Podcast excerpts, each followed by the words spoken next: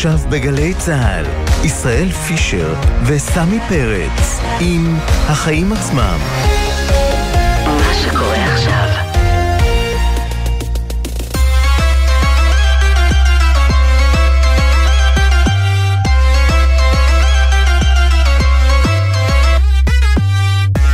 ערב טוב לכם, השעה שש וארבע דקות בגלי צה"ל, אתם על החיים עצמם, התוכנית הכלכלית-חברתית שלנו.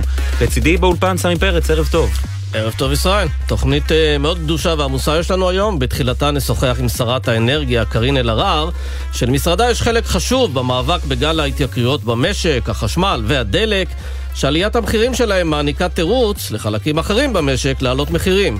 עם דרור שטרום, שהוא היה ממונה על התחרות, אז קראו לזה הגבלים עסקיים, ננסה להבין אם יש בכלל משהו שהמדינה יכולה לעשות כדי לצמצם את הריכוזיות במשק, ואם יש לה בכלל אומץ לעשות את זה. וקרן המטבע הבינלאומית, שרבים רואים בה סמל לשמרנות כלכלית, קוראת לממשלה להעלות מיסים, אבל בעיקר על עשירים. אנחנו ננסה להבין עם פרופסור מומי דהן, מה זה אומר?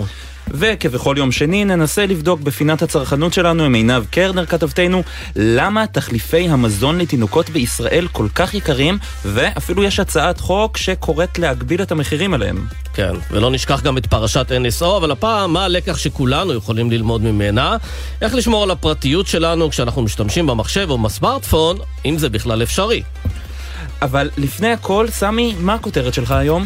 אז תשמע, הייתה היום ישיבה של אה, סיעת ישראל ביתנו, ושר האוצר אביגדור ליברמן דיבר שם, ואיך יודעים ששר האוצר בלחץ? אה, הוא הרי בלחץ מהביקורת על יוקר המחיה, אז הוא מנסה להסיט את האש ואת הביקורת, לא תנחש למי. נו. לחרדים. אה, ברור, הכתובת, תמיד כי הם הכתובת. תמיד אשמים בהכל מבחינתו. אז זהו, אז האמת הוא אומר פה דבר די מופרך. הוא אומר, יש התעלמות מאחד הגורמים המרכזיים ליוקר המחיה, והוא העובדה שבציבור החרדי יותר מ-50% לא משתתפים בכוח העבודה. לו שיעורי התעסוקה של גברים חרדים היו דומים לשאר האוכלוסייה, זה היה מייצר עוד 20 מיליארד שקלים, לא ואפשר היה... הבנתי בדיוק את הקשר. זה בדיוק העניין, זה היה מייצר עוד 20 מיליארד שקלים, ואפשר היה לעשות בזה הרבה מאוד דברים. אז כמה דברים לשר האוצר. אין קשר בין יוקר מחיה לאבטלת חרדים.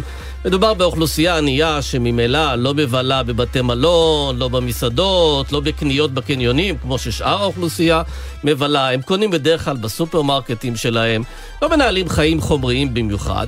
אז נכון, הם חייבים לעבוד, וזה בוודאי ישפר את מצבם וגם את מצב הקופה הציבורית, אבל זה תרגיל די שקרי של ליברמן לגלגל אליהם את בעיית יוקר המחיה. האשמים ביוקר המחיה זה מונופולים, יבואנים, מועצות ייצור חקלאיות, קרטלים, וכמובן הממשלה, שלא עושה מספיק. וכבר הדברים של אה, ליברמן מעוררים כמובן קריאות אה, חמורות אה, עליו, טענות חמורות עליו מצד החרדים שמאשימים אותו באפילו אנטישמיות, אה, אבל זה כן. לא חדש, זה קורה כל הזמן. כן, זה ריטואל שאנחנו אה, מכירים כבר ולא מהיום. אה, מה הכותרת שלך, ישראל? בזמן שאנחנו מדברים, אני בטוח שמאות אלפי נהגים תקועים בפקקים, והיום הם קיבלו בשורה ממש משמחת. נפתרה המחלוקת לגבי המסילה הרביעית באיילון. מה זה אומר? שבאיילון יש כיום שלוש מסילות רכבת, ואם יקימו מסילה חדשה, יוכלו יותר רכבות לעבור שם, יותר אנשים יוכלו להשתמש בהן, וככה יהיו פחות מכוניות על הכביש ויהיו פחות פקקים. אבל... יפה, נשמע טוב. נו, הכל נשמע טוב. אנחנו, בחיים עצמם, מבינים שזה לא כל כך פשוט. ההתחלה של העבודות הייתה אמורה, לה- הייתה אמורה להיות ב-2025, אבל חברת רכבת ישראל, שהיא חברה ממשלתית, וחברת נתיבי ישראל, שהיא חברה ממשלתית נוספת, רבו מי יקימו את המסילות האלה, וככה נוצר מצב שהפרויקט נדחה, ורק ב-2028 אולי נתחיל לראות איזושהי הקלה. אולי, כי אתה יודע, בישראל, כמו בישראל, חברות ממשלתיות ימשיכו לריב אלה עם אלה, כמו שקורה כשחברות ממשלתיות אחרות, כמו מקורות, רבה עם אגודות מים אזוריות במי יקים פרויקטי מים, חברת חשמל שלא מוכנה אה, לחבר כל מיני אה, מתקנים של אנרגיה סולארית, והכל נדחה, מתעכב, וזה משפיע על כולנו כן. בסופו של דבר. אז הנוסעים באיילון, אז זהו, כשאנחנו נוסעים באלון ואנחנו תקועים בפקק ברכב, אז אתה מסתכל באמת על רכבות שנוסעות מהר, אז אתה אומר, גם זה בקרוב לא יהיה כל כך מהר, ויש מצב שברכב נגיע יותר מהר מהרכבות, אם לא בונים את המסילה הרביעית. בוא נלך ברגל, זה הכי ברגל. טוב ללכת ברגל, באופניים. או באופניים. יפה. טוב, אה, מתחילים.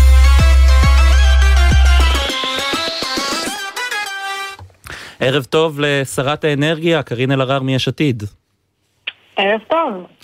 אה, אתה, יצא לך לראות עכשיו את הדיון אה, בכנסת? בעודנו מדברים, אני מסתכל על ערוץ 99 ועל קריאות הביניים נגד אה, ראש הממשלה וטענות נגדו על יוקר המחיה. מה את חושבת על זה? תשמע, האמת שזה זה אפילו די עצוב. יש כאן אופוזיציה שהייתה בשלטון 12 שנים, והיו לה אין ספור הזדמנויות להעביר רפורמות ולטפל בצורה משמעותית ומעמיקה ביוקר המחיה.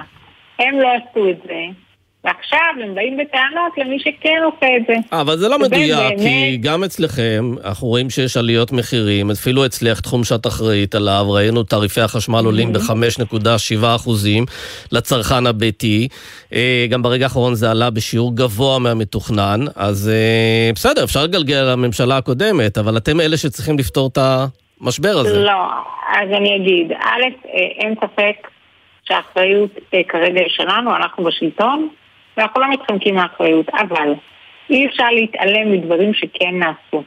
רפורמת היבוא של שרת הכלכלה, שאמורה לבוא לידי ביטוי באמצע השנה, היא דבר שהיו אין ספור הזדמנויות והם לא נעשו. רפורמה שאמורה להביא להפחתת מחירים אה, במספר רב של מוצרים שהצרכנים הישראלים משתמשים בהם. אה, הגדלת מכסות, אה, הגדלת מכסות והורדת מכסים. חיזוק אה, רשות התחרות. אה, ועדיין אנחנו קוראים לשר הבריאות... את חושבת שרשות התחרות כיום לא, לא מספיק? בטואלטיקה ובתמרוקים. כן, אני חושבת שרשות התחרות צריכה אה, לחזק את המקומות שבהם אה, היא הייתה פחות חזקה בהם. ואני בהחלט חושבת שצריך לעשות עוד הרבה מאוד דברים. אז זהו, חלק מהדברים נראים... אבל להגיד שבשמונה חודשים כן. לא עשינו, זה לא נכון. אז זהו, אז לא לא אני נכון, מתרשם... אני מתרשם שהממשלה מנסה לייצר כמה צעדי עזרה ראשונה, ובין השאר גם אה, נבחנת האפשרות בכל זאת להוריד מעט את תעריף החשמל, כלומר ששיעור העלייה בתעריף החשמל לא יהיה כזה גבוה? אוקיי, אז אני רוצה לדבר רגע על תעריף החשמל. הדבר שהגורם שהיווה את אה, אה, הגורם לעלייה הגדולה ביותר בתעריף החשמל הוא עליית אה, מחיר הפחם. כולנו מודעים למשבר האנרגיה שמתחולל באירופה. באמת אנשים, מדינות, הוציאו את מצבורי הפחם מן הגורן ומן היקב והתחילו לפרוס פחם בכמויות אדירות.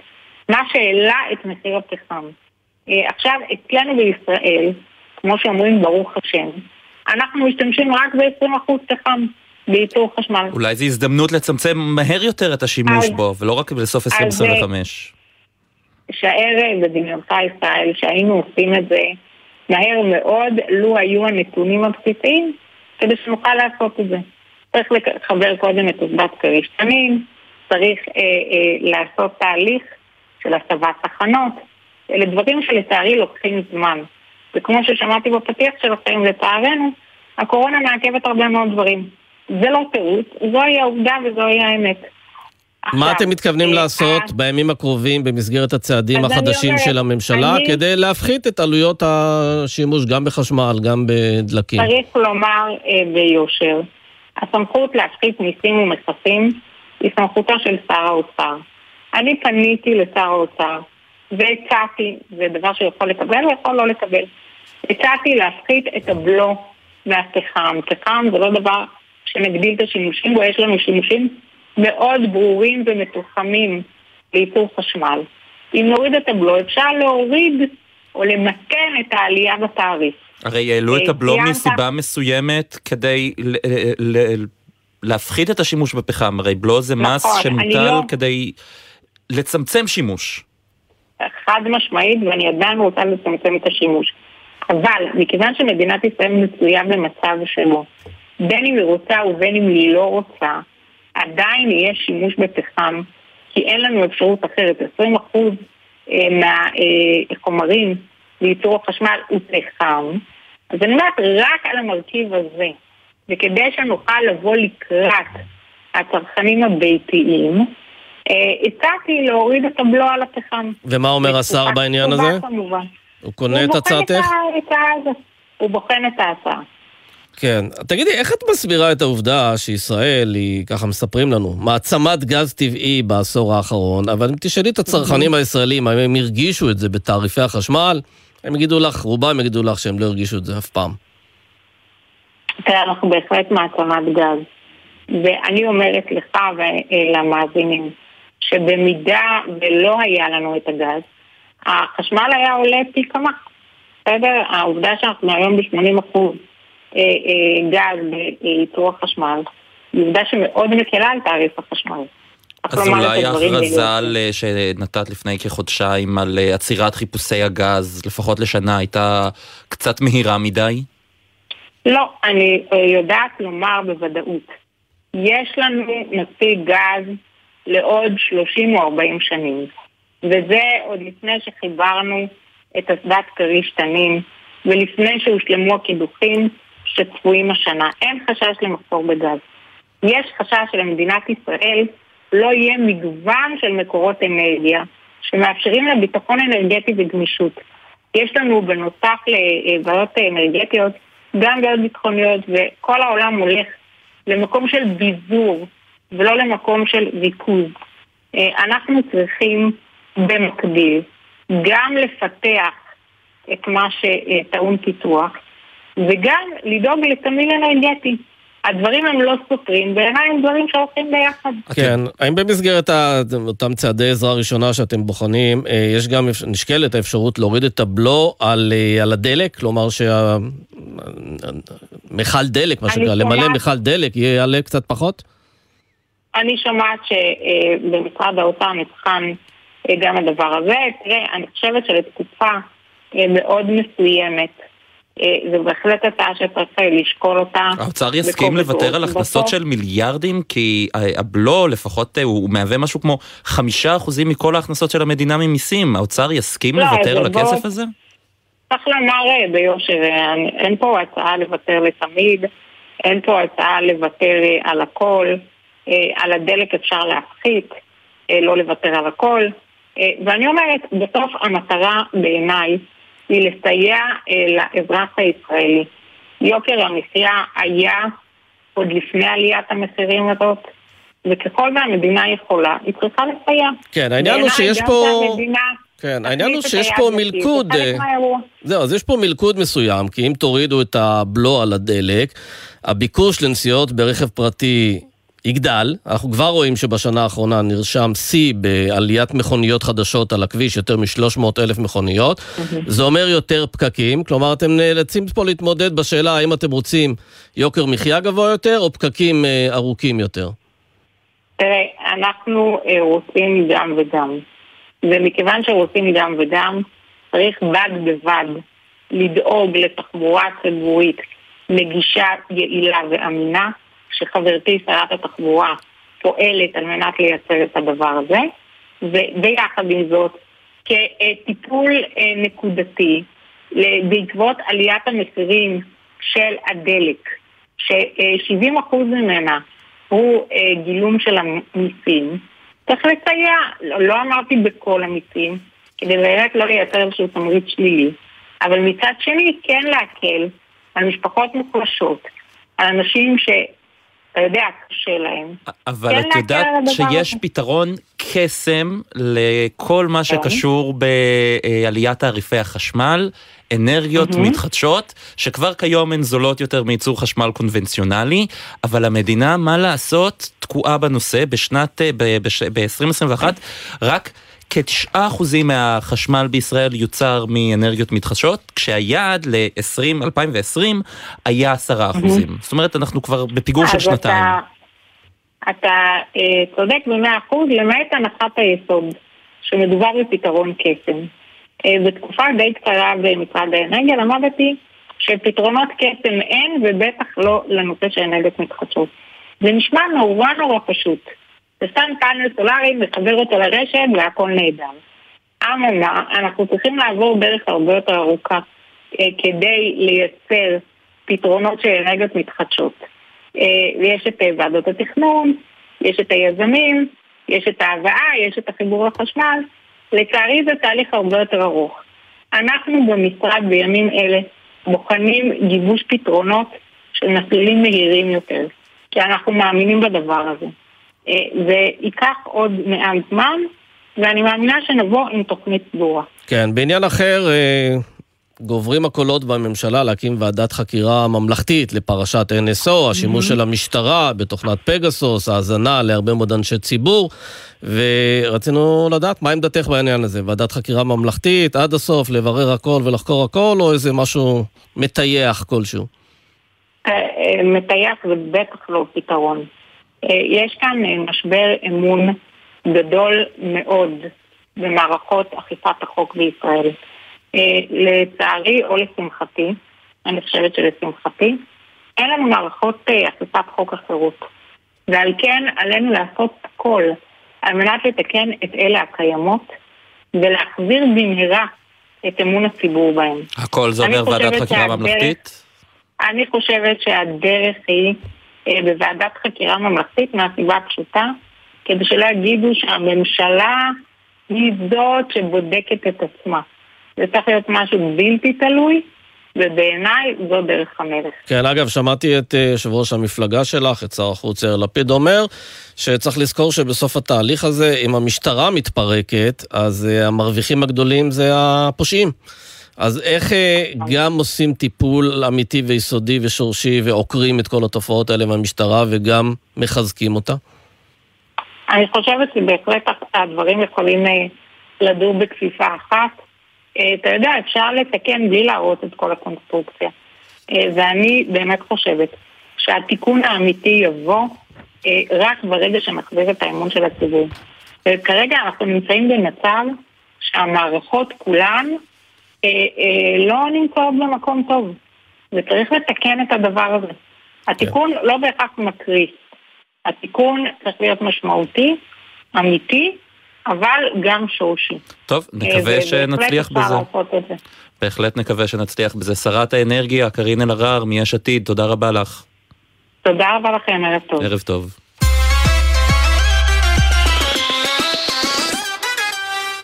טוב, אז הממשלה מנסה, כמו ששמענו מהשרה אלהרר, לייצר איזה צעדי עזרה ראשונה, איזה פלסטרים, כדי שהתסיסה הציבורית הזאת תיגמר, אבל אנחנו רוצים שיהיו דברים קצת יותר משמעותיים בטיפול ביוקר המחיה, ובשביל זה אנחנו נדבר עם עורך דין דרור שטרום, שלום. שלום, ערב טוב. ראש המכון הישראלי לתכנון כלכלי ולשעבר הממונה על התחרות. אז קודם כל, רק מבחינת המציאות הנוכחית, אנחנו רואים במהלך ינואר-פברואר 22 עלייה של מחירי המזון בזמן שהעלויות, ההתחזקות של השקל, בעצם אה, הורידה בכלל את אה, עלויות היבוא. איך הדברים האלה קורים ומה זה אומר על מבנה המשק? ריכוזי, לא תחרותי, אה, קרטליסטי, מונופוליסטי? תגדיר לנו את ה... תן לנו דיאגנוזה. תראה, אנחנו, בעצם אפשר להמשיל את זה למצב שבו יש אה, קבוצה של אה, ילדים בכיתה, שבו אה, מנצלים כל רעש חולף מהחלון בחוץ כדי להתפרע. וזה בעצם מה שיש לנו כאן. ברגע שהיו שמועות על כך שמחירי התשומות בעולם, ההובלה עלו, אז החבורה כאן, בלי קשר בכלל לשאלה אם זה באמת השפיע עליהם בצורה דרמטית או לא, קפצו ואמרו בואו נעלה מחיר כי אפשר. כשבעצם כולנו יודעים שמסתכלים, כמו שאמרת בשאלה שלך, סמי, אה, כשמסתכלים על העלויות, כולנו יודעים שהעלויות נשחקו בעשרות אחוזים בעשור האחרון, כי השקל התחזק מאוד מול היורו ב-23 אחוזים, מול הדולר בקצת פחות, אבל עדיין באופן משמעותי. זאת אומרת, בעצם יש כאן אה, חבורה של אה, מונופולים שמנצלים את ההזדמנות בכל פעם להעלות מחירים. כלומר, זה בעצם מין מאבק כזה שאתה לא יכול למצמץ לרגע. זה לא שאתה אומר, טיפלנו ביוקר המחיה כבר לעשר שנים, לפני עשר שנים, מה אתם רוצים? אתה צריך כל הזמן לעשות את המאבקים האלה, אבל למה נדמה לי שהממשלה הנוכחית מעדיפה כרגע יותר לתת איזה רגיעון מאשר אה, להיכנס לתהליך שהוא, אגב, הוא די אה, קשה, והוא כואב, והוא כרוך בהרבה מאוד לחצים, של פירוק מונופולים. כששמעתי את המרואיינת הקודמת, אמרתי לעצמי שתהיה ועדת חקירה ממלכתית כמו שיהיה טיפול מקיף ביוקר המחיה. שרת האנרגיה קארין אלהרר, כן. כן, אז uh, אני מניח שהיסודיות היא לא בדיוק הדבר שמאפיין אותנו לעת הזו, ובעצם, כמו שכולנו יודעים, במדינת ישראל, אם אתה לא מגיע לאיזשהו משבר איום ונורא, חירומי, שכל המערכות נשברות, אין טיפול יסודי אף פעם. אני רק מזכיר לכולנו ולמאזינים שהטיפול היסודי ביותר בכלכלת ישראל היה ב-1985 כשהיינו על... פשיטת רגל. כן. אבל אנחנו כן, עוד לא שם, אנחנו עוד לא במשבר היסודי והעמוק הזה. נכון, ואז באמת היה טיפול אה, אה, יסודי מאוד. אה, בכל המבנה של כלכלת ישראל, ולצערי, גם בהיבט הזה של יוקר המחיה, כל פעם נותנים לנו רגיעון של מחלקים עוד איזה הורדה, עוד איזה מענק, וחושבים שבזה תיפתר הבעיה. כשבעצם הבעיה לא נפתרת אף פעם, כי את המגה מונופולים האלה שיש לנו בשוק המזון, ואת חסימת היבוא שיש לישראל וריכוז כל היבוא בידיים של שני ענקים, אף אחד לא פותר. יפה, אז איך עושים את זה? נותנים לך עכשיו, אה, מה שנקרא, אנשים, צוות, משאבים. אה, תן לנו את הרצפט, איך עושים את זה, ושיש לזה גם התכנות פוליטית. אז באמת הצעדים של זה הם אה, בעיקרם מאוד מאוד ברורים ברמה של התהליך. קודם כל צריך לקחת ולשקף את המונופולים האלה החוצה. אני מזכיר לכם שרוב המונופולים בישראל הן חברות פרטיות. כשהם באים עם הודעה לתקשורת שעלו להם עצומות, אתה לא באמת רואה מה קורה שם, ונוצר רק לנחש. אז א', לשקף, לחייב את המונופולים לבוא ולתת אחת לשנה דוח לציבור של ההכנסות וההוצאות שלהם. דבר שני, להכריז עליהם. חלק עצום מהמונופולים במדינת ישראל בכלל לא מוכרז. ואחרי שעשינו את זה, צריך לגשת לשני הצעדים הקובעים, שזה האחד, מקבוצות המגה מונופולים האלה, לבוא ולהפריד חלק מהמונופולים, כי גם תנובה, גם שטראוס, גם אוסם וגם החברה המרכזית, מה שאנחנו קוראים קוקה קולה, כל אחת מהן יש לה ארבעה-חמישה מונופולים, זה לא נגמר רק... זה אומר שממש מונופול. לחייב את אה, אוסם למשל למכור את טבעול, או חטיבה נכון, אחרת שלה, או את נכון. תנובה, את סנפוס. טבעול היא למעלה מ-90% מהשוק במאכלים תחליפיים של אה, בשר, אז היא מונופול שהוא מאוד מאוד משמעותי. וכאשר אוסם או כל חברה אחרת או כל קבוצה אחרת מחזיקה בשלושה, ארבעה, חמישה מונופולים כאלה, יש לה כוח עצום. מול רשתות השיווק, ואז באותו רגע אין שום כוח לאף מתחרה בודד עם מוצר בודד לעלות באמת על המדף. אבל זה לא קרה כך סתם שאותן uh, תעשיות גדולות שולטות בהרבה מאוד חברות, זה קרה משום שרשות התחרות לאורך השנים, אתה גם כיהנת כראש רשות ההגבלים לפני יותר מעשר שנים, נכון. פשוט אישרו להם להשתלט על עוד חברות ועוד חברות, אז, uh, אז אולי הבעיה היא רשות התחרות שהיא מאוד נדיבה באישור מונ... uh, מיזוגים ורכישות, והביאה אלינו את הצרה הזו בעצם של יוקר מחיה גבוה. תראה, את האופרה על רשות התחרות ותפקודה אפשר לשיר מה שנקרא קדימה אחורה, אחורה קדימה. השאלה הבסיסית היחידה היא, מה זה מקדם אותנו מכאן ואילך? אם אנחנו רוצים להתקדם מכאן ואילך, אנחנו צריכים להסתכל מה השינוי המבני של הורדת מונופולים שיבוא להגביר ולייצר תחרות בשוק המזון בישראל ולפתוח את היבוא. אלה שני המנופים, פתיחת היבוא ופיצול המונופולים, זה מה שבאמת יכול ליצור שיווי משקל תחרותי, כמו אגב שיש באירופה, כמו שיש בארצות הברית, כמו שיש במדינות אחרות, ואת זה צריך פשוט לגשת ולבצע. לרשות התחרות היום יש כוח באמת, או אומץ אפילו, להכריז על חברות ענק. קודם כל אני חושב שברשות התחרות אה, מנשבת רוח חדשה ואני חושב שכן יש שם נכונות הרבה יותר גבוהה לפעול נגד מונופולים ולהכריז עליהם בוודאי, זה דבר אחד. הבעיה היא שכאשר עושים את זה רק במסגרת רשות התחרות ולא ברפורמה של חוק הסדרים או של רפורמה כללית של חקיקה בהשראת משרד האוצר, המהלך הזה משפטית הוא יכול לארוך שנים. אני מדבר על שלוש שנים, חמש שנים, יש אה, פרוצדורה משפטית מאוד מאוד אה, אה, מלאה ומאוד מפורטת בחוקים שבעצם מונעת את זה, ולכן אף פעם לא עשינו הפרדה מכוח חוק ההגבלים, תמיד עשינו את זה ברפורמות. כשפיצלנו את בתי הזיקוק למשל, עשינו את זה במסגרת הוראה של רשות החברות. כשעשינו עשיתם את זה עם חברות כרטיסי האשראי מהבנקים, אתה עמדת בראש ועדה שהפרידה אותם, אז למה שם זה נכון. עבד בסדר ובתנובה אף אחד לא חושב לעשות כזה דבר? בדיוק, צריך באמת למנות בדיוק צוות כזה במשרד האוצר או במשרדים, משרדי כלכלה והאוצר, שאגב גם ישמע את התעשיינים, כי גם אותם צריך לשמוע וגם אותם צריך להביא בחשבון, אבל דבר אחד בטוח, אם אנחנו נמשיך במתווה הקיים, לא נגיע לשום מקום טוב, והבעיה העיקרית היא שאנחנו מדברים פה על מצרכי היסוד. על הדברים שהם באמת הלחם והמרגרינה של חלק גדול מהעשירונים, חמישה-שישה עשירונים במדינת ישראל, וככל שהפער הזה הולך וגדל, אז יש לנו אוכלוסייה יותר ויותר גדולה שנשארת מאחור. בחודשים האחרונים נוחתים לי בתיבת המייל בכל שבוע הודעות רבות של משרד הכלכלה ושל גופים אחרים שהם מתגאים ברפורמת היבוא ש... שהם עושים עכשיו, שהם יאפשרו הקלה בתנאי היבוא, מעבר בין קבוצות, ככה המחירים ירדו. זה מספיק מה שהם עושים עכשיו? תראה, אני לא רוצה להישמע כמי שמותח uh, תמיד ומבטל uh, דברים שנעשו, זה מהלך מורכב, אבל תאמין לי דבר אחד, שאתה קורא את החוק הזה של הפתיחה ליבוא, הוא כל כך מסובך ומורכב, והוא תלוי בכל כך הרבה רצון טוב של משרד הבריאות, שיכול לקחת רוורס בכלל מחלק מההלכים, בדחיות כאלה ואחרות, בהסתייגויות למשפחות מוצרים ולמוצרים רגישים וכולי, למה אי אפשר היה לעשות את מה שכבר מתחייב עשרות שנים? חוק יבוא חופשי. היבוא של מוצרים שאושרו בתו תקן כלשהו במכון תקנים מוכר במערב או במדינות מפותחות מותר, אלא אם כן מישהו יצר חריג לו. זה הכל, זה כל מה שהיה צריך לעשות, ולצערי בכל החוקי יבוא האלה, מה שצריך להבין ישראל זה שאנחנו רואים את כל הלוביסטים רצים בכנסת, וכל אחד דואג לתפור לעצמו איזשהו פטור, איזשהו חריג, איזשהו סייג שימלט אותו מ- או בזמן או בהיקף מלפתוח ליבוא מלא, ועד שזה יגיע כבר ימצאו תחבולות אחרות לתחבל ולקמבן את הדבר הזה. זאת לא דרך לפתוח ליבוא. אז זהו, אז אתה הצעת קודם אה, לחייב את היבואנים הגדולים לחשוף את שיעורי הרווחיות שלהם, ההכנסות שלהם, אולי אפילו לפי מקטעי פעילות. והשאלה אם אתה מאמין שזה באמת יפתור את הבעיה. אני זוכר שבזמנו חשבו שאם יפרסמו את שכר המנהלים בחברות הבורסאיות, אז זה יעשה להם איזה מין שיימינג, והם יגידו, טוב, אז אולי נסתפק בשכר יותר נמוך. בפועל קרה בדיוק ההפך, הם אמרו, מה, הוא מקבל 7 מיליון? אני רוצה 10 מיליון.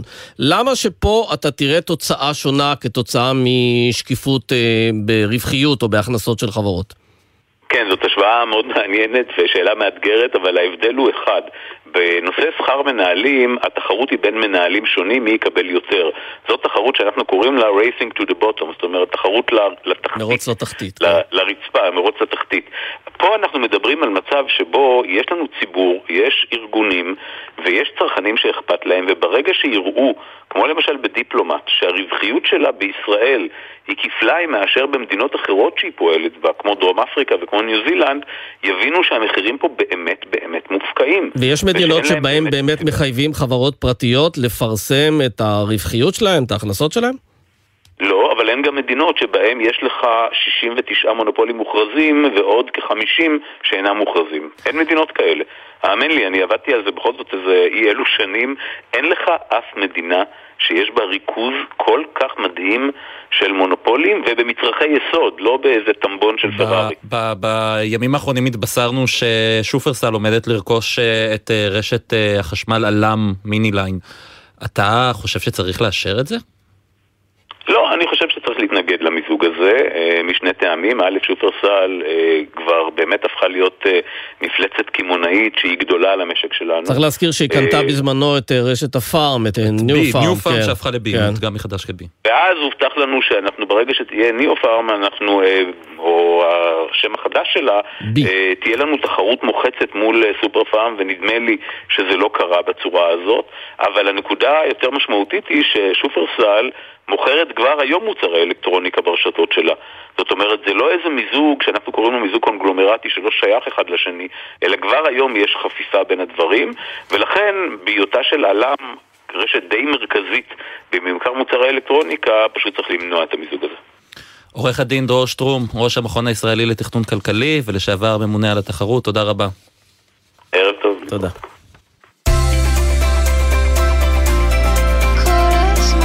גלי צה"ל, יותר מ-70 שנות שידור ציבורי.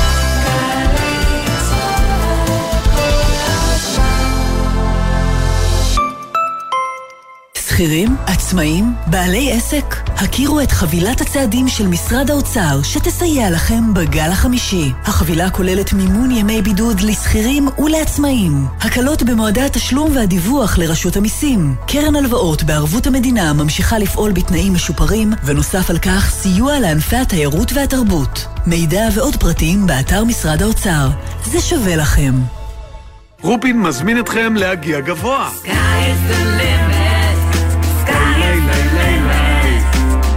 ואחרי שזמזמנו יש גם זום פתוח לתארים ראשונים בכלכלה, חשבונאות ומנהל עסקים. חפשו בגוגל להגיע גבוה. הפקולטה לכלכלה ומנהל עסקים ב-8 בפברואר. עמיתי מועדון חבר, יונדאי מזמינה אתכם לפתוח את 2022 עם הדגמים החדשים, אלנטרה היברידית, סונת הטורבו, ועוד מגוון דגמים בהטבות ייחודיות השמורות רק לכם. המבצע בתוקף עד 18 בפברואר. לפרטים, כוכבית 8241, או באתר מועדון חבר.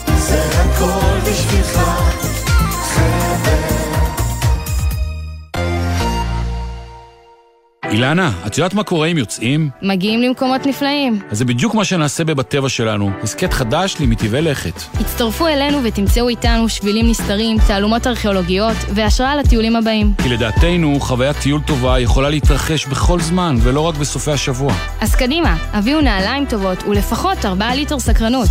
בטבע שלנו, עם אילנה בנימין וגיל טבת. עכשיו, ביישומון גלי צה"ל, או בכל מקום שאתם מאזינים בו להסכתים שלכם. 70 שנה למנוחת אליזבת השנייה בבריטניה.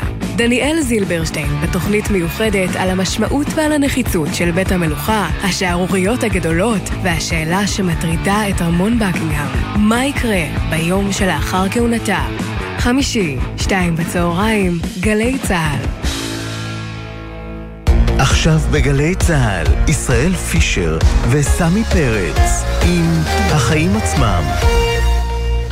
חזרנו בחיים עצמם, שלום סמי. שלום ישראל. אז uh, אתמול פרסמה קרן המטבע סקירה קצרצרה על ישראל, והיו שם כל מיני המלצות, כותרת אולי קצת פופוליסטית להעלות את המס על עשירים, אבל זה הרבה יותר מזה, וגם המליצו היה לבנק ישראל uh, להפסיק לרכוש כל כך הרבה דולרים, אז נמצא איתנו פרופסור מומי דהן מבית הספר למדיניות ציבורית באוניברסיטה העברית, ערב טוב.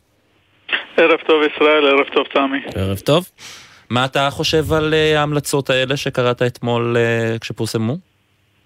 אני חושב שההמלצות האלה הן ממש מעניינות, לא בגלל ההמלצות עצמן, אלא בגלל מי שממליץ אותן. Uh, תאר לך שהיית מגיע לרופא והוא היה אומר לך שאתה עושה פעילות ספורטיבית מוגזמת מדי. זה פחות או יותר מה שקרן המדויה אמרה למדינת ישראל. אנחנו אה, אימצנו מדיניות מאוד מאוד שמרנית וקפיטליסטית מאוד. אה, אני בעד כלכלת שוק, אבל אנחנו הרבה הרחקנו לכת. אה, והם ממליצים את הדבר שבעיניי הוא דבר נכון. והוא שההוצאות אה, למימון תשתיות אנושיות ותשתיות פיזיות בישראל היא נמוכה מאוד וכדי אה, לתקן את המצב צריך אה, להעלות את המיסים כדי לממן את זה כי אני חושב שזה יהיה לא הוגן או לא הגון להגיד שצריך להגדיל את ההוצאות לחינוך, בריאות ותשתיות מבלי להגיד מהו המקור לזה. ובמובן הזה אם קרן המטבע הבינלאומית אומרת לך דבר כזה, מצבך ממש גרוע. כן, אז הם באמת מציעים להפוך את המס לפרוגרסיבי יותר, כלומר למסות יותר את בעלי ההון ואת בעלי ההכנסות הגבוהות ולבטל כל מיני פטורים ממיסים. אנחנו יודעים שהפטורים בישראל סדר גודל של 75 מיליארד שקלים, והם רומזים בעיקר לפטורים שקשורים לפנסיה, לקרנות השתלמות, חוק עידוד השקעות הון, כלומר כסף שמגיע לעשירונים היותר אה, גבוהים. נכון, יש פה הטבות, רוב ההטבות המס למעשה מגיעות לחלקים הכי חזקים, אפילו למי שמשלם מס, לא? הטבות כן. מס בדרך כלל הולכות למי שמשלם מס. נכון, אבל זה אומר שמישהו אחר צריך לממן את זה, ובישראל זה מה שקורה, בישראל יש הרבה יותר מיסים עקיפים שמוטלים על החלשים ביותר, ו- ו- ולמעשה אם מסתכלים על כלל המיסים, גם המיסים הישירים וגם המיסים העקיפים, במוב... באופן מאוד מוזר, העניים לא משלמים פחות מס מאשר העשירים, הם משלמים פחות או יותר לפי החישובים שעשה בנק ישראל לפני כמה שנים, שיעור המס בעשירון התחתון הוא כמו בעשירון העליון. העשירון התחתון לא משלם מיסים ישירים כמו מס הכנסה, אבל הוא משלם מיסים עקיפים והרבה. והעובדה שהטבות המס האלה הן כל כך גדולות ומהן נהנים בעיקר החזקים למעשה זאת הזדמנות, כי זאת הזדמנות לפתח יותר טוב את התשתיות בישראל, כי רמת ההוצאה על חינוך, בריאות ורווחה בישראל היא מהנמוכות ביותר בעולם המפותח, וזה לא רצוי. אבל אם נצטרך רגע להציב את העמדה השנייה בשורה אחת, המחשבה היא שככל שהעשירים מתעשרים, זה מחלחל למטה, וגם העניים נהנים, אז אם יטילו עליהם יותר מיסים, הם ישקיעו פה פחות, הם ירצו לברוח מהארץ, וימצאו מקומות אחרים שבהם הם יחיו בשלום ובשלום. שלווה, בלי אה, אה, מס ההכנסה שיציק להם. תיאוריית החלחול היא נראית באמת הגיונית במבט ראשון, אבל יש המון מחקרים שהראו שתיאוריות לחוד והעובדות לחוד. כלומר, החלחול הזה לא באמת מגיע, והראיה היא יחסית פשוטה. בישראל אי השוויון ובמיוחד העוני הם מהגדולים בעולם. אז עוד כמה זמן תרצה להמתין, להמתין שהחלחול הזה יעבוד? הוא כבר, אנחנו בצמרת של המדינות אה, מבחינת אה, שיעור העוני כבר די הרבה שנים. כלומר, אם אתה באמת מאמין בתיאוריית חלחול, אתה יכול להאמין בזה לשנה, לשנתיים, לחמש שנים, לעשר שנים, מתישהו תצטרך להיפרד מהאמונה התפלה הזאת. כן, אתה יודע, אבל אני מסתכל על ההרכב הממשלתי הנוכחי, אני רואה שם אנשים כמו, כמובן, ראש הממשלה בנט, ואיילת שקד, וליברמן, וגדעון סער, ולפיד. לא בדיוק האנשים שאתה אומר חרטו על דגלם את אה, מיסוי העשירים. נכון, יש פה באמת אה, אה, מצב מאוד מיוחד, שאפילו קרן המטבע, שהיא נחשבת אה, מוסד מאוד ימני, מאוד שמרני, אומרת ל- לישראל, תשמעו, אתם הגזמתם, אה, הגזמתם מבחינת ההוצאה הנמוכה לתשתיות. עכשיו, יש לזה מחיר, וצריך אה, רגע להצביע גם על המחיר. המחיר הוא שיש לנו קבוצה די גדולה של אוכלוסייה שנשארת מאחור, ואם מישהו חושב שבראייה אסטרטגית ארוכת טווח של צמיחה, שבה חלק מהאוכלוסייה ידהור קדימה והשאר יישארו הרחק מרחוק, זה לא יקרה, ואנחנו רואים לזה אה, סימנים מאוד מאוד חזקים, אם זה בנגב ואם זה במקומות אחרים. אנחנו אה, בהשקעה בתשתית אה, אנושית מאוד אה, נמוכה, ואם אנחנו לא נעשה את זה, הקטר הזה לא יוכל להמשיך באמת לדהור. אה, אי, אי אפשר, אני, אני לא מכיר מדינה שבה אה, אה, קבוצת אוכלוסייה מאוד מובחנת רצה קדימה וכל השאר נשארים מאחורה. זה לא כן. לא יקרה. וכדי לתקן את המצב, זה בדיוק ההמלצה של קרן המטבע.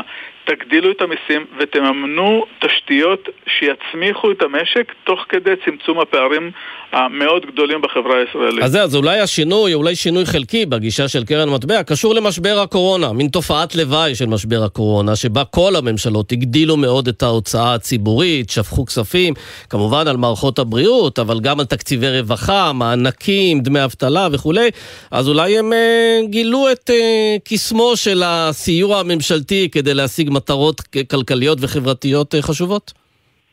אה, תראה, אני מוכרח להגיד שאני רואה בחיוב את השינוי בעמדות של אה, מוסד כמו הקרן המטבע הבינלאומית או ה-OECD שבעבר היו מאוד מאוד רחוקים מהמלצות מהסוג הזה. אלה המלצות שאני חושב רוב הכלכלנים במיינסטרים חושבים שנכון לעשות את זה לגבי ישראל. אה, למרבה הצער, כמו שאתה ציינת, אה, קודם היה נתניהו, עכשיו תלמידיו השקדניים של נתניהו, שזה בנט, אה, ליברמן, שקד, הם ממשיכי דרכו מבחינה כלכלית-חברתית. ואני חושב שה, שהמחיר הוא מחיר מאוד כבד, במונחים גם חברתיים אבל גם כלכליים. אני חושב שבמונחים של צמיחה ארוכת טווח, אם לא, ית, אם לא יתוקנו התשתיות האלה, תשתיות האנושיות, אנחנו נשלם מחיר, או אנחנו כבר משלמים מחיר אה, די כבד, כי חלק מהאוכלוסייה איננו חלק מהחגיגה, והוא לא ייתן לחגיגה להמשיך. צריך uh, גם להגיד שהיו עוד כל מיני uh, מסקנות uh, בדוח, כמו להגדיל את השתתפות החרדים והערבים בשוק העבודה, שאלה מסקנות קבועות, והם שיבחו את התנהלות ישראל בימי המגפה, אבל הם גם אמרו לבנק ישראל, די, תפסיק לרכוש כל כך הרבה דולרים, תן לשקל אה, קצת אה, להישחק, כי הוא חזק מדי. אבל אתה יודע מה יקרה בעצם אם השקל יתחזק. היצואנים לא יורידו מחירים, כי הם יגידו שיש להם אה, אין ספור סיבות, והיבואנים יגידו שעכשיו יקר להם, יבכו ויעלו מחירים. באמת אה, דיברתם על זה באייטמים הקודמים לגבי יוקר המחיה בישראל. אין בכלל שאלה שנדרשת כאן רפורמה מאוד משמעותית ב, אה, ביוקר המחיה. העניין של הרכישות, אני חושב שזה עניין של יותר קצר טווח. לעומת זאת יוקר המחיה זה משהו יותר ארוך טווח ושדורש משאבים מאוד גדולים, כולל משאבים פוליטיים שאני לא בטוח שלממשלה הזאת יש בכלל. אני חושש שהממשלה תשתמש בצעדים שהם יחסית אה, יותר קלים לביצוע, כמו הפחתת מכסים, אבל צריך להבין כשמפחיתים מיסים כמו מכסים, צריך למצוא מקור אחר. אחרת זה אומר לקצץ בבריאות, חינוך ורווחה, שלפני רגע אמרתי, הם כבר עכשיו נמוכים. אז צריך לזכור שהתמודדות עם יוקר המחיה בצורה גרועה עלולה גם לפגוע ב, למעשה ביסודות שעליהם בנויה החינוך, הבריאות, הרווחה, וזה מאוד מאוד מסוכן. הדבר הנכון הוא לעשות את הצעדים הקשים שדורשים משאבים פוליטיים והוא באמת לצמצם את המבנה הלא תחרותי של לא מעט שווקים כדי שהמחירים ירדו באופן משמעותי, במיוחד אה, זה רלוונטי למצרכי יסוד שנוגעים לאוכלוסייה החלשה ביותר. כן, לסיום, אה, מומי דהן, אתה אה, חוקר פערים חברתיים ואתה בטח עוקב אחרי מה שקרה פה בשנתיים האחרונות בעקבות הקורונה, אז גם ראינו את ההייטק הייטק משגשג, עליית שכר מאוד מאוד מהירה. ראינו גם נסיגה של אוכלוסיות חלשות שנפגעו יותר בקורונה, אם זה גם בפער הדיגיטלי, במערכת החינוך, בתעסוקה.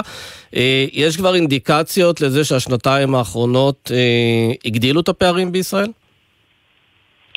תראה, מבחינת הסיוע הכספי, גם בישראל וגם במדינות אחרות, העובדה שניתנו מענקים בעצם אה, אפשרו לאותם עשירונים נמוכים לעבור את הקורונה יחסית יותר בקלות. אה, הבעיות הן בעיות יותר יסודיות, כלומר, מה שנפגע יותר זה לאו דווקא הסיוע הכספי המיידי, אלא באמת, כמו שאתה הצבעת, זה דברים יותר בתחום החינוך והבריאות. למשל, בתחום החינוך, אם לאוכלוסייה החזקה יש אה, דרכים אה, שונות אה, למלא את החלל החסר שמערכות החינוך אינן מספקות, לאוכלוסיות החלשות אין את זה. והפערים הם לאו דווקא קורים מיד, אלא הביטוי שלהם יהיה ביטוי יותר ארוך טווח, משום שהילדים החלשים שלא קיבלו את החינוך ממערכת החינוך הציבורית, במשפחות החלשות בעצם אין להם תחליף, ואנחנו נראה את הפער, הפער הזה יותר בא לידי ביטוי בהישגים הלימודיים ויותר מאוחר גם בזירה הכלכלית, שם אנחנו נראה את הפערים לאו דווקא בפערים הכספיים המיידיים. כן, בהחלט. עניין של טווח ארוך לעומת טווח קצר. פרופסור אה, מומי דן, תודה רבה לך. ערב טוב.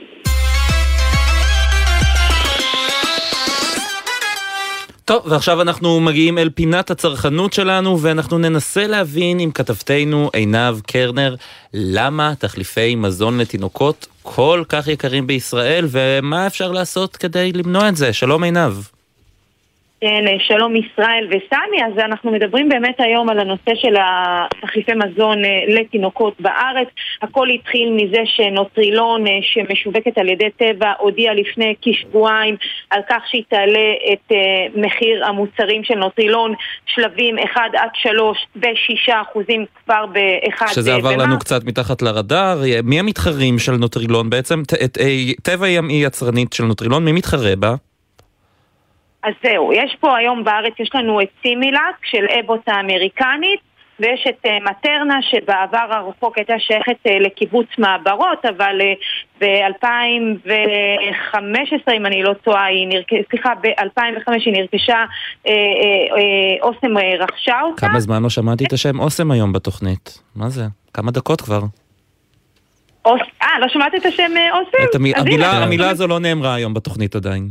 היא לא נאמרה? אז הנה, אז אנחנו חייבים להזכיר את... תשמעו, אי אפשר בכל דבר שקשור בצרכנות, תצפו לשמוע את אוסם בדרך זו או אחרת. כן, אז, אז בעצם פה... יש שלוש שחקניות אה, בשוק תחליפי המזון לתינוקות, וכמה זה עולה?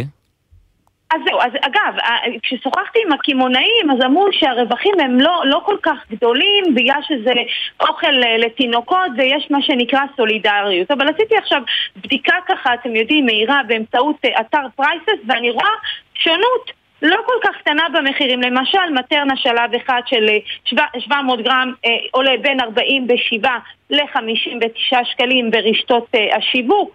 נוטרילון 800 גרם עולה אה, גם בין שלב אחד לשלוש, בין 45 ל-60 שקלים.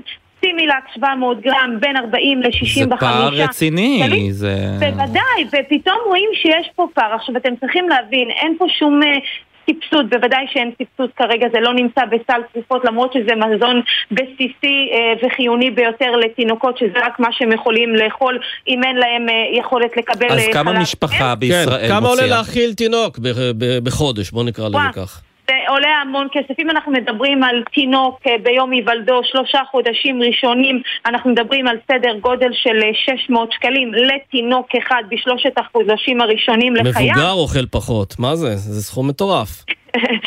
כן, זה, זו הוצאה לא מבטלת, ותשימו לב שאין פה שום הבחנה בין משפחה מעוטת יכולת למשפחה בעלת חישוב זריז אמצעים. שעשיתי מקודם אה, לפני התוכנית, זה יוצא בערך 2,300 דולר בשנה למשפחה, לפי השער הנוכחי.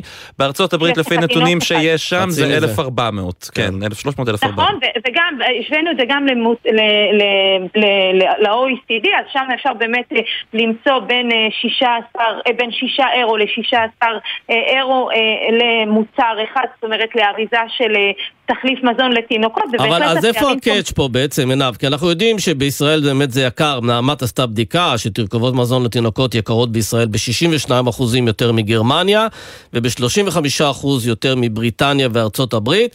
אז, נכון, אז נכון. מי, מי פה גוזר את הקופון?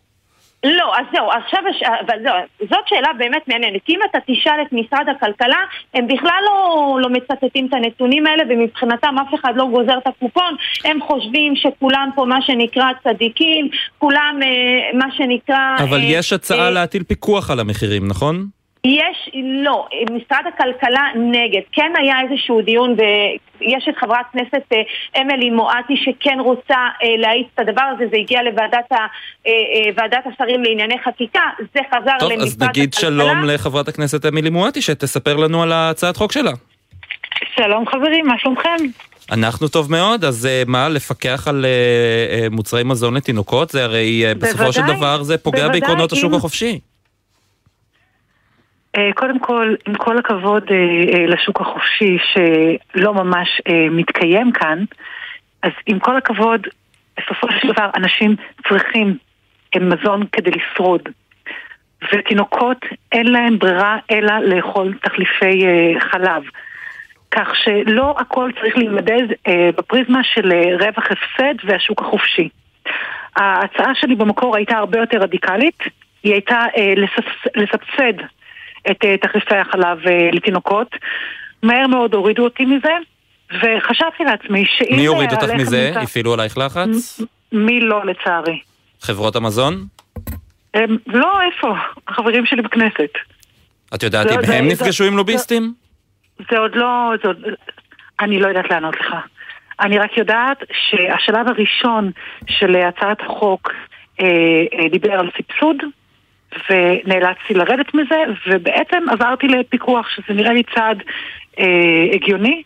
הלחם מפוקח, החלב מפוקח, אין שום סיבה שהלחם של התינוקות לא יהיה אה, בפיקוח, אבל אה, זה מאוד... אה, זאת אומרת, אני חשבתי שזה יעבור, זאת אומרת שיגידו, אופס, איך לא חשבנו על זה, איזה יופי כן. שאת כאן. תגידי, חברת כנסת אה, מואטי, באמת. יש נתונים שמראים שהגניבה של תחליפי חלב זה אחד המוצרים הכי נגנבים מהמדפים. ופותחים כן, כן, תיקים פליליים להורים ש- ש- נכון, נכון, שגונבים? נכון, יש אימהות שמסתובבות, נכון, נכון, נכון. עכשיו, תחשוב על זה, הרי אני תמיד אומרת, בלי קשר לזה, שבני אדם לא בוחרים בפשע, אדם נולד טוב, הפשע בוחר בני אדם. תחשוב מה עובר על אימא שנאלצת לגנוב אה, תחליפי חלב אה, לילד שלה. אני שמעתי מקרים גם על אה, הורים שערבלו אה, קמח עם מים, רק כדי שהתינוק לא ילך לישון רעב. זה מחירים שהם באמת יקרים באופן אבסולוטי, זה לא יקר. ממש לסיום, את מאמינה שיש סיכוי אה, להצעת חוק הזו לעבור? אני לא מתכוונת אה, להוריד את זה מסדר היום. אני קיבלתי את, את עמדת אה, משרד הכלכלה, שבעצם העמדה אומרת, אה, תקשיבי, אנחנו נפתח את השוק, נוריד את המכס, יהיה בסדר.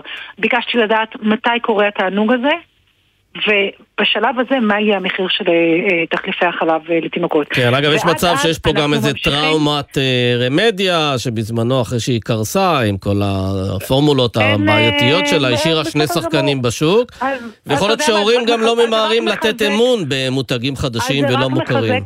אם כך זה רק מחזק את הדברים שאני אומרת, שצריך לקחת את אלו הקיימים ולהכניס אותם לסל המוצרים המפוקחים. טוב, חברת הכנסת אמילי מואטי, נקווה שזה יתקדם, אה, סגנית יושב ראש הכנסת ויושבת ראש ועדת החוץ בוועדת חוץ וביטחון. אה, זה בסדר, זה בסדר, זה אני אסתפק כל הקרדיט. בזאת. כן, חברת הכנסת מהעבודה. חוק התמ"ל עבר, כן, כן, כן. וכתבתנו עינב קרנר. תודה רבה. אני רק תודה, ברשותכם. אה, ישראל- אנחנו פשוט רוצה ממש סיום. חייבים, כן. משפט סיום. צריך להגיד שגם מבחינת יבוא מקביל אין למוצרים האלה בדיוק מהסיבות ש, שהדגשתם, מדובר במזון רגיש, אבל בהחלט אה, צריך אה, להינתן איזשהו פתרון, וראינו את פער המחירים, ואולי אפשר להגיע לאיזשהו מחיר אה, מקסימלי, שאת זה כן הממשלה יכולה זה אולי, לקבוע. תודה רבה, תודה, עינב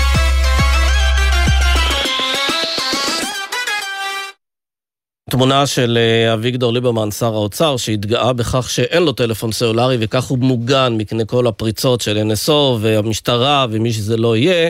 אה, אנחנו רוצים טיפים קצת אה, שונים לכולנו, איך אנחנו יכולים להתגונן או לשנות את ההתנהגות הדיגיטלית שלנו, ואנחנו נארח פה את גלעד האן, מומחה לדיגיטל וסייבר. שלום גלעד. ערב טוב, שלום. אז זהו, אז האם יש דרך להתגונן, לשמור על הפרטיות שלנו ועדיין להשתמש בטלפון סלולרי, או שזה לא הולך יחד? תשמע, למעשה היום הפרטיות זה מילה גסה, היא די נעלמה. אנחנו יודעים שניתן לאסוף מידע מכל דבר שאנחנו עושים, כל פעולה. קל וחומר שמחזיקים ביד מחשב רב עוצמה, שמחובר לכל כך הרבה אז מה אני ורשתות. עושה? איזה אפליקציות אני מוחק? מה אני... אה, אה, מה- ממה אני נמנע? רק באינקוגניטו? להדביק סלוטייפ על המצלמה של המחשב? מה אני עושה? אוקיי, זה בעבר היה נחמד נורא, היום אנחנו בקדמה ובהחלט הטכנולוגיה היא טובה.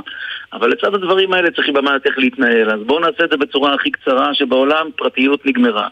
אין פרטיות. רשתות חברתיות בצורה הכי פשוטה, לנסות כמה שניתן להקשחת פרופיל זה נקרא. ללכת לכל מדיניות הפרטיות של כל הרשתות שאתם מחוברים. ולעשות חזרה אחורה, לבדוק את כל ההגדרות שלא שונו לבד, שלא שינו לך אותם, ולנסות לצמצם כמה שניתן. שוב, זה לא מונע, זה מצמצם. אבל אתה יודע, אתה אומר את הדברים האלה, ואימא שלי, הרי אין לה מושג איך להגיע להגדרות הפרטיות, אה, הפרטיות בטלפון שלה. אה, זאת גם בעיה שצריכים להעביר יותר מידע גם לאזרחים. אני למשל עושה זאת בבתי ספר, לתלמידים ולהורים, אבל בהחלט שווה להיכנס ולחפש. יש המון המון מידע כזה ברשת, ומי שצריך נשמח לסייע. חברים יקרים, כנסו, תרשמו הגדרות פרטיות בפייסבוק, אינסטגרם, וואטסאפ, סנאפצ'אט, טיק טוק, name it, ואפשר בהחלט לעשות. ללכת ולעבור על ההגדרות ולבדוק כמה שיותר הקשחת פרופיל, לשמור על הזהות הדיגיטלית שלך. ואם רגע נדבר על, על, על ממש על פרשיית NSO, אתה עבדת במשטרה הרבה מאוד שנים. אתה ראית, נתקלת באירועים של אה, פריצת גבולות מסוימת בכל מה שקשור אה, לשמירה על פרטיות וחוקיות אה, של התנהלות חד שכזו? משמעית לא. חד משמעית לא, לפחות לא במקום שהייתי, הכל נעשה בצו חוקי, באופן רשמי, בצורה מסודרת ומובנית, אז לי לא ידוע על דבר כזה. אגב, אם, אם באמת הדברים האלה נעשו, וכנראה שהם נעשו, האם לדעתך צריך להעמיד לדין את אה, השוטרים, המפקדים שהיו מעורבים בזה? אני תמיד אומר לשמור על החוק, לשמור על הסדר, ואני כאיש אכיפה לשעבר וכאזרח היום שעוסק בתחום הזה, בהחלט בעד שיהיה חוק וסדר, ומי שעשה פעולה לא חוקית, אז שייתן לנו... רק ממש לסיום, אנחנו כבר שומעים את אות הסיום שלנו. אה, בנוגע לילדים, היית מחטט לילדים שלך בטלפון? לא, אבל יותר מעורב, לשים לב מה הם עושים, להיות הורים מלווים יותר, להיכנס, לשאול שאלות, כמו שאני עושה זאת בכל תחום אחר בחיים, להיות שם כהורה מלווה, זה כבר יעשה את העבודה. ומעבר לזה, תמשיכו לחפש את המידע ואנחנו כאן לרשותכם. טוב, אה, גלעד דהן, מומחה דיגיטל וסייבר, זמננו תם, תודה רבה לך. תודה. תודה חברים. ואני אגיד גם לך תודה סמי, אנחנו ניפגש מחר. נגיד תודה גם ליפעת גלר, עשאל- עשאל פלד וענבל וסלי שהפיקו, לתומר רוזנצוויג שהיה על הביצוע הטכ- הטכני, ותלמה אינגבר שהייתה בדיגיטל. תודה רבה, נתראות מחר. תודה גם לך, ישראל. בחסות מחסני חשמל, המעניקה על כל קנייה, התקנה והגדרות חינם של מחשבים, קונסולות משחק וטלפונים ניידים. במחסני חשמל. בחסות אייס, המציעה מגוון מוצרי חימום לבית ולגינה מבית אלקטרו חנן. קונים ב-300 שקלים ומשלמים 250, באתר ובסניפי אייס. כי בית חם, מתחיל מחימום. בחסות חברת לבנת פורן, המציעה סיוע של צוות רופאים ומומחים, גם בתהליך קבלת פטור ממס הכנסה. כוכבית 2468.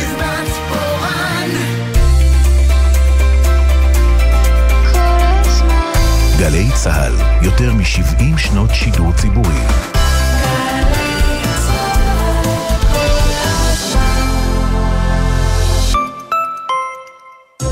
סליחה, יש לכם רגע? זה מציל חיים. בעת רעידת אדמה, כל רגע מציל חיים. לכן, חשוב שתכירו את ההתראה החדשה מפני רעידת אדמה. ההתראה החדשה מאפשרת לכם לדעת מה קורה רגע אחד לפני הרעידה, כדי שתספיקו להגיע למקום בטוח. ההתראה תתקבל בצופרים וביישומון פיקוד העורף. הורידו עכשיו את יישומון פיקוד העורף והתעדכנו בכל המידע וההנחיות שבפורטל החירום הלאומי. וכך, בעת רעידת אדמה, תדעו כיצד לפעול. מגישים פיקוד העורף ורשות החירום הלאומית.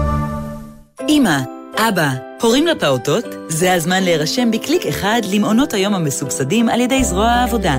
גם השנה אנו ממשיכים לייעל למענכם ההורים את תהליך הרישום, והוא מקוון, פשוט ויעיל. בלי לצאת מהבית, בלי לבזבז זמן. פשוט נכנסים לאתר ורושמים את הקטנטנים למסגרות המסובסדות שלנו באופן מקוון ונגיש. חפשו ברשת רישום למעונות היום המסובסדים. מהרו והבטיחו לילדיכם מקום בקליק. ההרשמה תסתיים ב-24 בפברואר. מגישה זרוע העבודה. יש אנשים שנטחנים באיטיות, באדישות ובחוסר הצדק של הבירוקרטיה הישראלית. ויש מי שפונים ל"יהיה בסדר". אתם נמצאים בשטח ועושים את מה שמישהו אחר אמור לעשות ולא עושה. בזכות היעילות שלכם והחריצות שלכם. בלעדיכם היינו מחכים עוד שנתיים. טיק טק נפתרה הבעיה. אני ממש מודה לכם. טרטרו אתכם, נפנפו אתכם, פגעו בזכויותיכם, תנו ל"יהיה בסדר", ויש מצב שיהיה בסדר. ראשון עד רביעי, שלוש בצהריים, גלי צה"ל. מיד אחרי החדשות, נורית קנדי.